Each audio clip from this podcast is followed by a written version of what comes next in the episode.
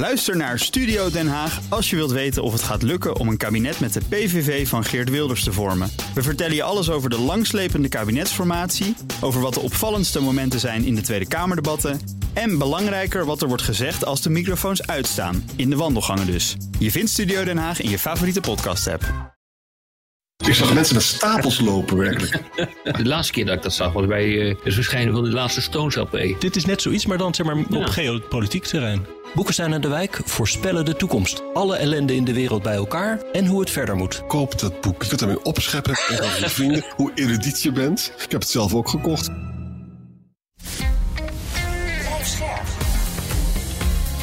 BNR Nieuwsradio. Boekenstein en de Wijk. Hugo Reitsma. Welkom bij Boekenstein en de Wijk. Het is maandag dag 677 van de oorlog in Oekraïne. De oorlog in Gaza is de 87ste dag ingegaan. En we zijn met z'n allen 2024 ingegaan. Waarmee gefeliciteerd. Ja, dankjewel. En dat geldt ook voor al onze luisteraars. Ja. Gelukkig nieuwjaar zou ik zo zeggen. Hoewel op internationaal gebied is misschien het woord gelukkig een klein beetje misbruikt. Ja, daarvoor moet je niet zijn bij deze podcast, ben ik bang. eh. Nou, überhaupt. Ik bedoel, uh, daar moet je ook tegenwoordig niet meer zijn in alle andere media. Want uh, het is redelijk verschrikkelijk. Want hoe lang denken jullie nou dat dit gaat doen? Hoe lang moeten we die podcast nog gaan, gaan maken? Ja, ik vrees dat het nog heel lang gaat duren. Maar ik, ik, ik moet je zeggen dat ik ook... Het is ook mogelijk dat op een gegeven moment Oekraïne en Rusland gaan praten. Ja? Wat, wat, Ja. Het zit zo vast dat dat is gewoon. Het mislukt misschien hoor, dat kan allemaal. Maar het lijkt er toch op dat ze een beetje gaan praten. Ja, ik had gedacht dat ze dat vorig jaar wel zouden gaan doen. Omdat toen al sprake was van die padstelling. En dat uh, toen was ook in het begin van het jaar ook al duidelijk. Eigenlijk eind, eind 22 was al duidelijk dat het gewoon heel erg moeilijk zou worden. En het had mij niet verbaasd als ergens in 23 uh, de eerste onderhandelingen zouden zijn uh, begonnen. Er is dus achter de schermen is wel een hele hoop gebeurd. Maar goed, beide partijen hebben uh, niet besloten om door te gaan. En wat je nu ziet is dat het conflict gewoon ook een andere dynamiek begint te krijgen. en ehm, ja, dat is een dynamiek waarbij je moet constateren dat de, de beide partijen geen echte overwinning meer kunnen, kunnen, kunnen boeken. Dus dat betekent dat de Russen geen andere, kant, geen andere keuze hebben dan ehm, bombarderen op het bombarderen van steden en infrastructuur in, uh, in het niet bezette deel van Oekraïne. Dat doet Oekraïne dus ook. Hè. Daar gaan we het straks nog even over hebben in Belgorod en uh, dat soort hmm. steden. Maar wat je ook ziet, en dat is iets uh, wat we eigenlijk al vanaf het begin af aan zien, is dat die partisanenstrijd in de bezette gebieden wordt opgeschroefd. Maar het krijgt nu een nieuwe lading omdat uh, die partisanenstrijd uh, zich nu verplaatst naar Rusland. En eigenlijk gewoon de, de, de aard krijgt van allerlei sabotageacties. En dat is inmiddels alweer een maand geleden. Maar er is een, een prachtig voorbeeld daarvan te geven van een, een aantal explosieven. Die zijn tot ontploffing gebracht in een trein, in een tunnel. En dan praten we dus wel over een tunnel die helemaal in de buurt van Mongolië-China ligt. De langste tunnel van Rusland. De langste tunnel. Ja, exact. Exact, exact. En uh, dus uh, meer dan 5000 kilometer van de Oekraïnse grens uh, was dat. En uh, de bedoeling was om transporten met Noord-Koreaanse wapens en munitie, om die kapot te maken. Nou, dat is niet helemaal gelukt, maar als je dus dit gaat doen in combinatie met al die droneaanvallen op dit ogenblik op op Moskou, dan zie je de, op Moskou en, en allerlei andere regio's, dan zie je wel dat er echt wel een verschuiving op dit ogenblik plaatsvindt, hoor, vind ik. Ja, en, dan gaat het, en dat duidt erop dat het gewoon heel erg lang gaat, kan gaan duren. Ja. Nou, jullie, jullie uh, inschatting over hoe het verder gaat in Gaza, misschien straks eventjes. Ja. Maar laten we even doorgaan met, met Oekraïne. Arjan, je had een beetje in de smiezen wat er in de lucht allemaal is gebeurd, hè? Ja, nou, we hebben dus vrijdag die verschrikkelijke aanval gehad, hebben we allemaal behandeld, hè? Uh, en wij, ja, hebben, iets van ja. meer dan 40 doden in Oekraïne ja, was zijn gevallen. Echt, echt vreselijk. Ja. Maar goed, uh, wat we nu hebben is dus op uh, Russische aanval op nieuwjaarsochtend, hè, dus vandaag.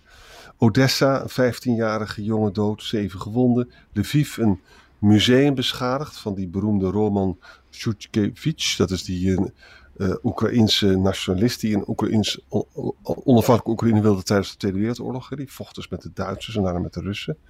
Donetsk, vier doden, dertien gewonden. Uh, de grensstad Shebekinovo, één dode, één gewonde. Oekraïne heeft 87 van de 90 drones die uit vier richtingen kwamen uit de lucht gehad. Dat vind ik wel echt heel knap. Uh, dus dat is, dat is wat, wat nu allemaal gebeurd is. Ik zag dat het dodental in Belgorod inmiddels is opgelopen tot 24. Dus de Russische stad ja. vlakbij Oekraïne uh, gisteren aangevallen. De Oekraïners die weten dat aan de incompetentie van de Russische luchtverdediging. Dus die suggereerden een beetje dat het afweerraketten waren die die slachtoffers hebben gemaakt. Maar het kwam wel een dag na die hele grote Russische aanval. Dus was dat misschien toch niet gewoon wraak? Nee, natuurlijk. Maar dit is gewoon wat je krijgt. Ik bedoel, dit betekent dat als je op het front niet veel verder komt, dan ga je dit soort dingen doen. Hè? Dan ga je dus nogmaals, dan ga je dus uh, uh, allerlei sabotageacties uh, uitvoeren. Dan ga je hm. dit soort dingen doen. Want ja, veel meer smaken heb je niet. En we zien dat dus nu ook in de bezette gebieden waar de Russen op dit ogenblik bezig zijn. Om speciale eenheden te formeren. Uh, om, uh, laten we zeggen, die partisanen die daar actief zijn, om die een kopje kleiner te maken. Nou, dat is, wel, uh, dat is ook lastig. Dus wat er dan gebeurt, is dat je een oeverloze partisanenstrijd krijgt die Rusland niet kan winnen, maar die Oekraïne ook niet kan winnen. En dat kan mhm. dus nog een hele tijd uh, doordoen. En uiteindelijk moet je van tot een politiek uh, vergelijk komen. Uh, dat is een beetje vergelijkbaar met wat er in Afghanistan gebeurde.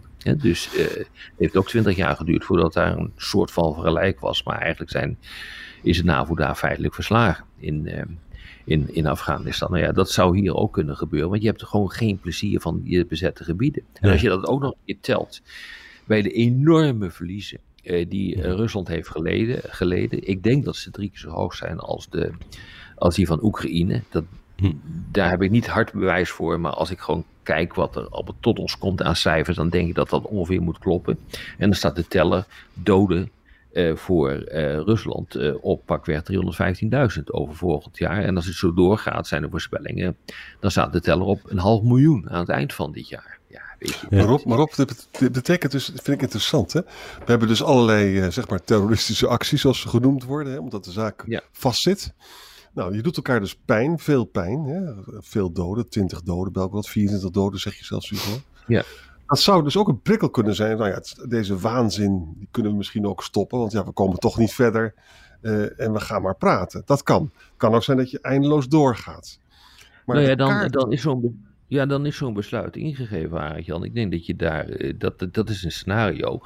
Dan is zo'n besluit niet ingegeven door het aantal slachtoffers dat je, uh, dat je te eh, betreuren hebt. Dus het aantal doden, maar vlak ook het aantal gewonden niet uit. Ik bedoel, er lopen dus nu hm. allemaal versteden bij wijze van spreken rond met mannen met één been. Ik bedoel, even cru gezegd. Uh, maar de economische implicaties op lange termijn eh, die zijn zo dat je, die, ja, dit kan je niet eeuwig doorgaan. Want het, je, je, je, je zorgt ervoor op deze manier dat het meest productieve deel van de bevolking ja, gewoon doodgaat of gewond wordt. En mhm. eh, voor het leven eh, lang invalide is. En dan heb je er ook economisch niet zo gek veel aan. Bovendien, bij Rusland komt er nog een keer bij dat er gewoon heel erg veel eh, jongeren met een goede opleiding, pakweg 150 tot 200.000, als ik de getallen goed, goed zie, die hebben het land verlaten. Dus die ben je ook kwijt. Ja, en, en dat met een vergrijzende bevolking in Rusland, is, dat hakt dat erin. Dus uh, als er echt een aanleiding is om ermee te kappen, dan zou die economische aanleiding wel eens groter kunnen zijn, ook voor Oekraïne interessant genoeg, dan het aantal dodelijke slachtoffers waar wij naar zitten te kijken. En dan kan je ook de nieuwjaarspeeches kan je vergelijken van Poetin en ja. Zelensky. Hè? En bij de traditionele, nieuw, ja, de traditionele nieuwjaarspeech van Poetin was dus van. Uh, hij sprak nauwelijks over de oorlog, als je, zeker als je het vergelijkt met de 2022. Hè. Maar uh, hij zegt wel dus dat bij, de bij, een speech bij, voor soldaten, de oorlog gaat prima voor Rusland. En Moskou wil best graag die oorlog beëindigen, maar dan wel op onze voorwaarden. Nou, dat is allemaal bekend. Zelensky heeft, is, is heel anders. Die zegt van Oekraïne is sterker dan ooit. Hè. En geen enkele referentie aan de uitblijvende steun uit het Westen hmm. of de impasse. Nou denk ik dat Zelensky ook moeilijk iets anders kan doen. Want ja, wat moet je doen? Je moet de moed erin houden. Ja. Maar daar zijn nou ja. Het is natuurlijk, ja, je hebt gelijk Arend Jan. Ik bedoel, het meest interessante is wat ze niet zeggen. Ja. Op dit ogenblik. Dat geldt trouwens ook voor Xi. Xi die heeft uh, natuurlijk ook zijn uh, nieuwjaarsboodschap overgebracht aan uh, Poetin. Zegt, nou, de band is sterker dan, dan ooit geworden. het is een vriend. Ja, tegelijkertijd weten we achter de schermen, worden natuurlijk vraagtekens gezegd met wat Poetin aan het doen is. En is men helemaal niet zo blij met, met Rusland. En moeten ze eigenlijk gewoon stoppen met die, met die hele oorlog. Alleen dat kan weer niet, omdat dit ook onderdeel is natuurlijk van de strijd tegen het Westen, die door, door, door ehm, China ook wordt, wordt gesteund. Ja, en bovendien, als nu in één klap China tegen Rusland zegt van nou is wel genoeg, uh, daarmee laten ze ook een waardevolle bondgenoot vallen. En dan dat tast zijn eigen geloofwaardigheid aan. Dus dat gaan ze niet doen. Maar het, ja, het, is, het meest interessante is eigenlijk wat er niet gezegd wordt tijdens deze ja, En wat maken jullie ervan dat Poetin, dus die had vorig jaar, stond hij helemaal tussen allemaal militairen, ging het over de oorlog bij die nieuwjaarstoespraak. En nu helemaal niets. Het, het wordt het jaar van de familie, begreep ik, van meneer Poetin. en iets over de eenheid van het land. Maar waarom zou hij de oorlog er nu buiten laten? Dat ziet er ook zo trots omdat Het gewoon niet, omdat, omdat het er niet toe doet. Hij, uh, hij, is, hij ziet dat hij sterk is. Hij ziet dat hij eh, de discussie eh, moet eh, verleggen naar iets anders. De verkiezingen komen eraan. Hm. Dus dan is het helemaal niet zo handig om allerlei poeha te maken over die oorlog. want dat raadt het alleen maar op. Hoe meer je doodzwijgt, hoe beter het is. Ik denk dat dat ongeveer is wat er aan de hand is. Hm. En hij weet dat hij op dit ogenblik er niet slecht voor staat. Dus hij hoeft er ook niks over te zeggen. Geen apocalyptische verhalen over verlies. Uh, de bevolking is kennelijk nog steeds in staat om uh, die uh, verliezen die die leidt, die, die meer dan 315.000 man die die verloren is dit jaar, vorig jaar, om dat te accepteren. Dus ik denk dat hij, ja, dat het gewoon, dat hij het zich kan permitteren om de aandacht te verleggen. Ook met het oog op de verkiezingen. Maar we zien het verkeerd hoor, Arend-Jan. Nou Rob, er, er waren artikelen een week geleden. Hij kan natuurlijk, kijk, in, in Rusland is die oorlog echt niet zo waanzinnig populair. Dat is duidelijk, hè? Nee. Hij kan natuurlijk ook zeggen in februari dat hij gewoon zijn voelhorens uitsteekt. Expliciet van nou, we moeten maar eens gaan praten. En dat zal nee, dat zijn. Ver... Ja, dat, zal zijn verkiezing helpen. Dat, dat, dat, vinden de Russen leuk als hij dat zegt. Het, het zou kunnen. Ik denk dat het totaal ongewis is op dit ogenblik. Het doet me allemaal een beetje denken aan de goede oude tijd van de Koude Oorlog. Toen je allemaal Kremlin-watchers had. Hmm. En die probeerden allemaal in het, uh, in het hoofd te kijken van uh, Russische leiders à la Brezhnev. en later uh, Gorbachev. Uh, maar ik moet zeggen, dat lukte ook niet goed hoor. Dus nee. ik vertrouw eerlijk gezegd maar op uh, die, de dynamiek van het conflict die we redelijk kunnen duiden. En de conclusies die we daaruit kunnen trekken. En ehm, ja, je zou gelijk kunnen hebben. Ik, ik weet het niet. Maar ik zou bijna zeggen, laten we het hopen. hopen. Maar ik denk, ik denk dat het heel erg ongewis is op dit ogenblik. Dat je echt nu nog steeds moet kijken naar de echte dynamiek van het conflict. En niet naar wat die lui zeggen. Want dat slaat meestal toch nergens op. maar dat is probleem... inderdaad, dat soort politici wel eigen hoor. Het tegenargument is natuurlijk dat hij eventjes wil afwachten. Als die Amerikaanse steun niet loskomt en van de EU ook niet, dan zou die misschien in januari, februari een beetje vooruitgang kunnen maken. Maar goed, die ja. één op één verhouding is er natuurlijk ook niet direct. Ja. Maar goed, het is, nou ja, het is ik, bedoel, ik, waardeer, ik waardeer je hoop, Jan, maar uh, ik, uh, ik weet het niet. Ja. Hm. Laten we doorgaan naar Israël. Ik zag dat uh, ja. Israël een deel van zijn troepen weghaalt uit Gaza. Ja. Ja. ja, dat is op zich niet, denk ik, onder druk van, uh, van Amerika. Hoewel dat natuurlijk uh, wel zo wordt uh, geframed, denk ik. nee, ja, je ziet dus dat, dat die oorlog daar in een nieuwe fase terechtkomt. De derde fase daarover wordt gesproken. Dat betekent dat een, een, groot deel van de klus geklaard is in Gaza.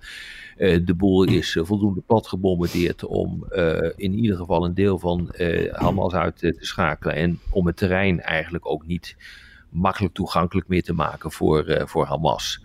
Nou, dat betekent dus, uh, als die klus geklaard is, dan kan je uh, overgaan naar een nieuw type operatie, namelijk een holding operatie. Houden wat je hebt.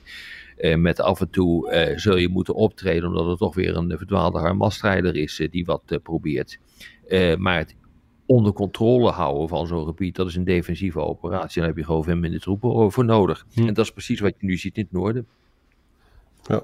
Hoewel dus die troepterugtrekkingen ook niet zo heel erg substantieel zijn. Hè? Drie bataljons. Eh, nee, drie brigades, sorry. Ja. ja. ja. Hoeveel is dat? Ja, ik denk 10.000 man of zo. Ja. Iets in die geest. Ja. En de Israëlische economie heeft natuurlijk die reservisten heel erg nodig. Hè? Ja, ja. ja. Dus moeten een, en een deel van dat gaat dus roteren uh, in, voor de grens met Libanon, met het noorden. Hmm. Ja. ja.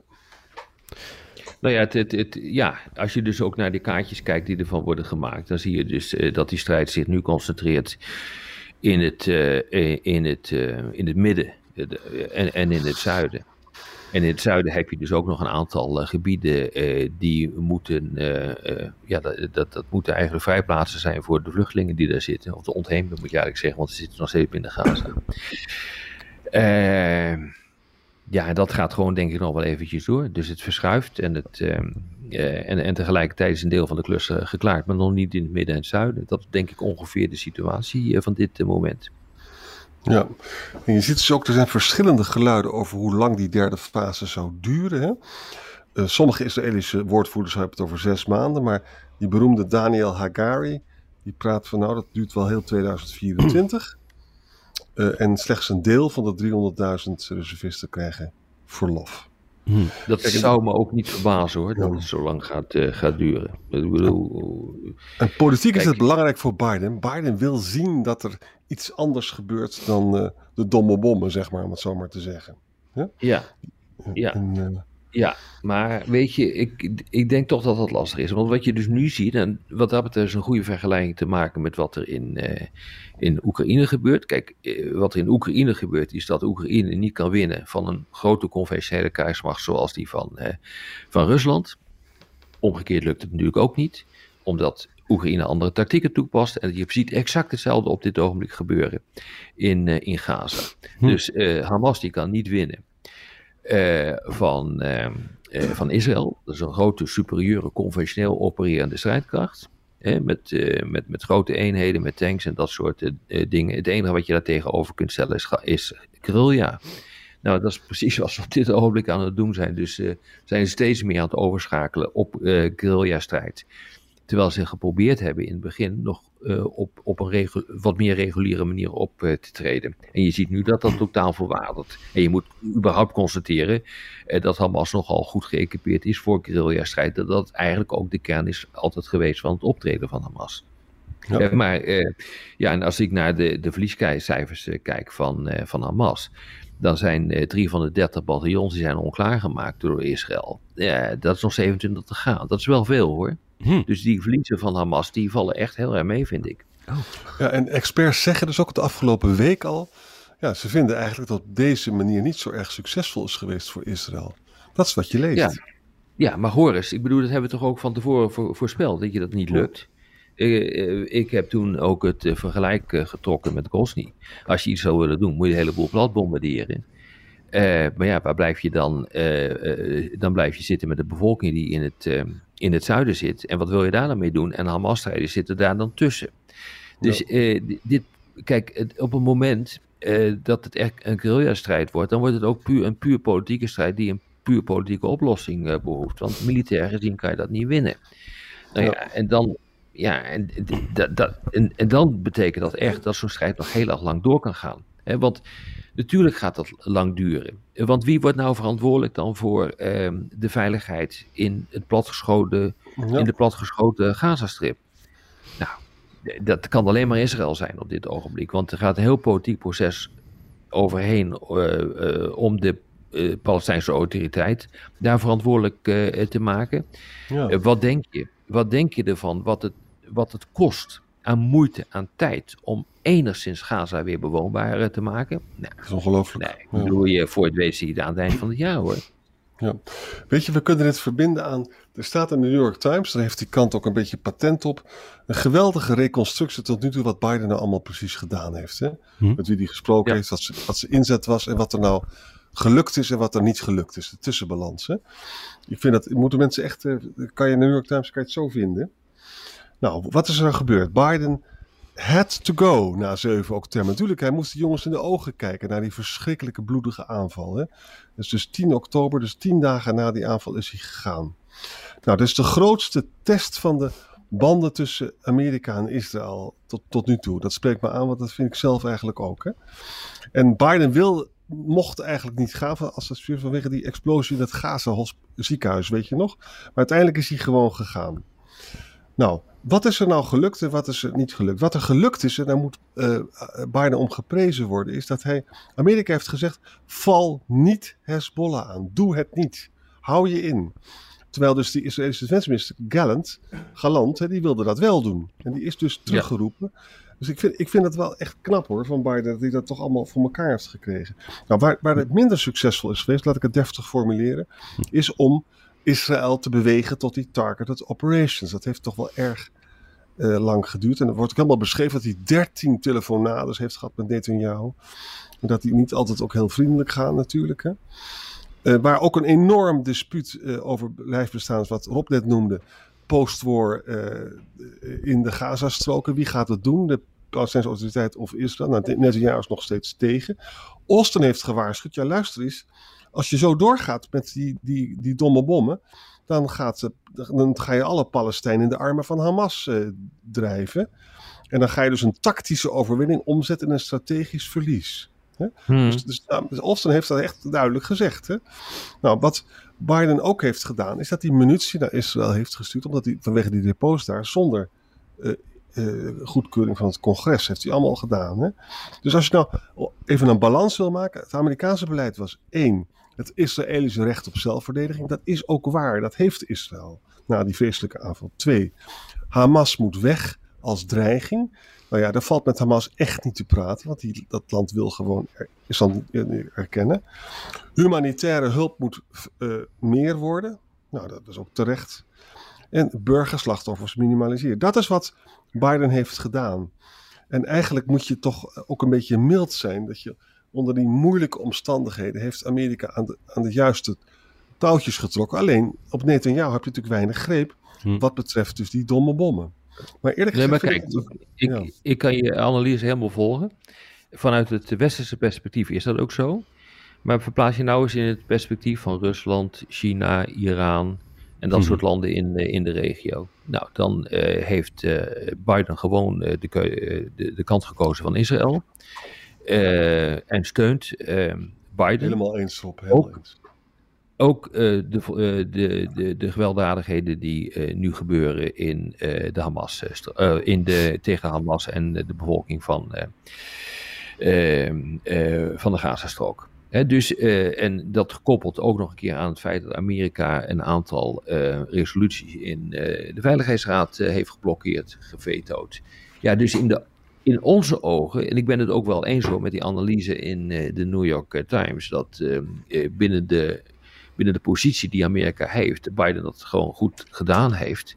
Maar tegelijkertijd, als je verplaatst in de schoenen van de Russen en de Chinezen en de Iraniërs, dan heeft hij dat helemaal niet gedaan. En dan heeft hij dat helemaal niet goed gedaan, want hij heeft gewoon de keuze gemaakt voor Israël. Ja, hij kon ook niet anders, maar dit, dit toont direct aan hoe onwaarschijnlijk complex dit is. En, ehm, en dat er dus een aantal partijen zijn die ja, echt aansturen op een nog veel groter conflict. En dan moeten we echt even, als je, eh, met jullie permissie, kijken wat er gebeurt uh, in de Rode Zee met de Houthis. Ja. Um, uh, want dat loopt echt behoorlijk uit de klauwen. Ja. dus um, in, je kunt zeggen, nou, in Gaza, dat begint zo langzaam business as usual te worden. Maar wat geen business as usual is, dat is met de Houthis in de Rode Zee. Dus uh, daar hebben de Amerikanen nu, en dat is echt een verandering van uh, de strijd, drie schepen tot zinken gebracht met Houthis aan boord. Die waren bezig om een enteringsactie uit te voeren op een, op een groot schip. Eén ehm, schip van die Houthis, nou scheepjes zijn het eigenlijk, maar één schip is, ehm, is ontsnapt. En uh, ja, er is natuurlijk nu een discussie gaande over hoe moet je nou met die Houthis omgaan. Want je kunt dus niet iedere keer maar weer hebben eh, dat die lui allemaal anti-scheepsraketten zitten, te, zitten af te, te vuren. En enteringsacties zitten voor te bereiden, die ook uit te, voeren. wat moet je dan doen? dus ehm, er zijn nu plannen klaar om die, ehm, daar hebben we het eerder ook over gehad, om die Houthi dronebasis gewoon te gaan bombarderen. Ik zag gisteren iets genoemd van de Amerikanen en de Britten die dat, uh, daar plannen ja. uitwerkten. Ja, exact. Ja. exact. Nou ja, maar als je dat gaat doen, uh, Hugo, ja, dan zou het wel eens een keer kunnen zijn dat je Saudi-Arabië volledig uh, verliest. Omdat daarmee het, het moei, moeizaam bevochten akkoord, het vredesakkoord tussen Jemen, tussen Jemen en, en Saudi-Arabië. Ja. Exact, dat dat, dat dat naar de kloten gaat. Nou, dat, En dan ben je nog veel verder van huis. Dus de Amerikanen zitten echt aan alle kanten vast hier. En Biden is dus is, is gematigd, hè? want hij luistert niet naar die generaals. Hij heeft dat nog niet gedaan, die lanceerinstallaties. Nee. Van, vanwege Dat, het feit dat de Saoedi's en de Jemen zijn aan het praten, al maandenlang, al jarenlang. Ja, klopt. Ja, klopt. En ze schijnen vorderingen te maken. Er een, ja, er is een akkoord met Sana. En je wil natuurlijk niet dat dat, dat, dat bestand dat dat doorbroken wordt. Ja, kijk, dat je die gedetailleerde plannen maakt voor uh, operaties tegen die droombasis, dat is logisch. Dat doen militairen. Die maken plannen voor alles en niks. Dus dat moeten ze ook gewoon doen. Dat is gewoon hun werk. En de politieke leiding moet daar ja of nee tegen zeggen. Ja. Maar goed, ik bedoel. Ja, dit, gaat, dit, dit leidt van kwaad tot erger. En je ziet dus nu ook dat Iran bezig is. Die is nu ongelooflijk boos. Maar ja, wat, wat je daar ook van moet denken.